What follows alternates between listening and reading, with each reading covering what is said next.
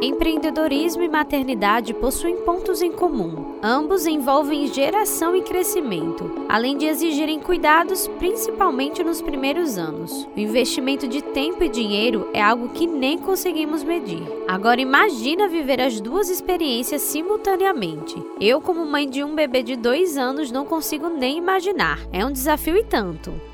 Apesar disso, eu vou te apresentar algumas mulheres inspiradoras que decidiram viver os desafios da maternidade e do empreendedorismo nesta série Mães Empreendedoras.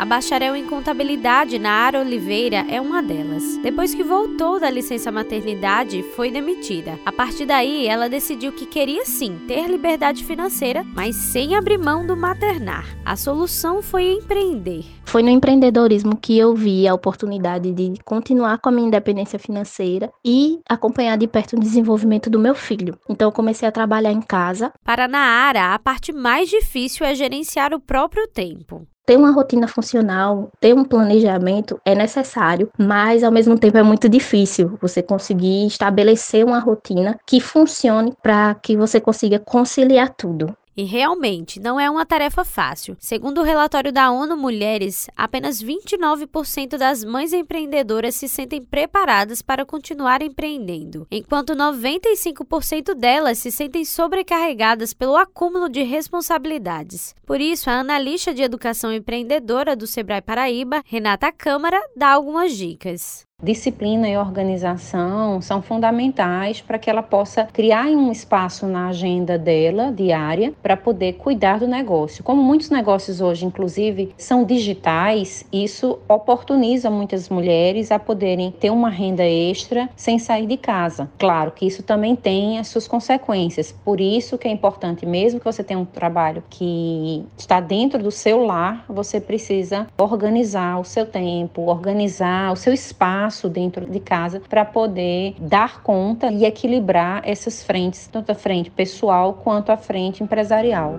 A bonequeira Ana Andrade afirma que para superar os obstáculos é necessário ter uma série de virtudes. Ela tem que ter muita garra, perseverança para enfrentar todos os obstáculos, que não são pequenos. A gente tem que estar tá sempre marcando presença, ou oh, estou aqui, senão não faz acontecer. A Ana nasceu no mundo das bonecas. Ver a mãe produzindo todas elas à mão e vendendo por onde passavam gerou nela inspiração para dar continuidade ao trabalho e hoje complementar também sua renda. As bonecas, para mim, não é só um brinquedo, é dar continuidade à arte da minha mãe, que ela é uma das mestras da Paraíba, e ela me incentivou muito a fazer as bonecas, e mais do que uma boneca de pano, é renda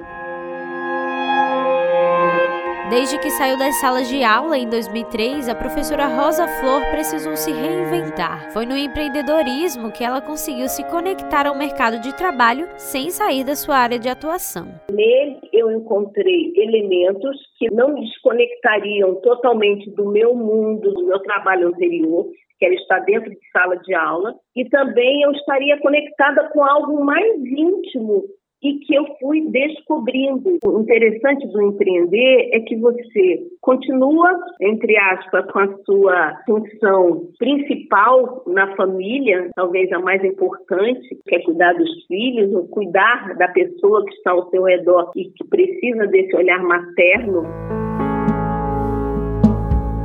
É fato que nem tudo na vida é 100% bom, mas o que faz a diferença e ajuda a chegar ao fim da rota com sucesso é não focar nas adversidades. E foi exatamente isso que essas mães empreendedoras decidiram fazer. E o melhor de tudo é que elas podem contar com programas de incentivo que garantem segurança para essa jornada. E é justamente sobre isso que vamos conhecer no próximo episódio, além de evidenciar a importância delas para a economia com os trabalhos técnicos de Ana Clara Cordeiro, produção de Andresa Rodrigues, gerente de jornalismo Marcos Tomás, Evelyn Lima para a Rádio Tabajara, uma emissora da EPC, empresa paraibana de comunicação.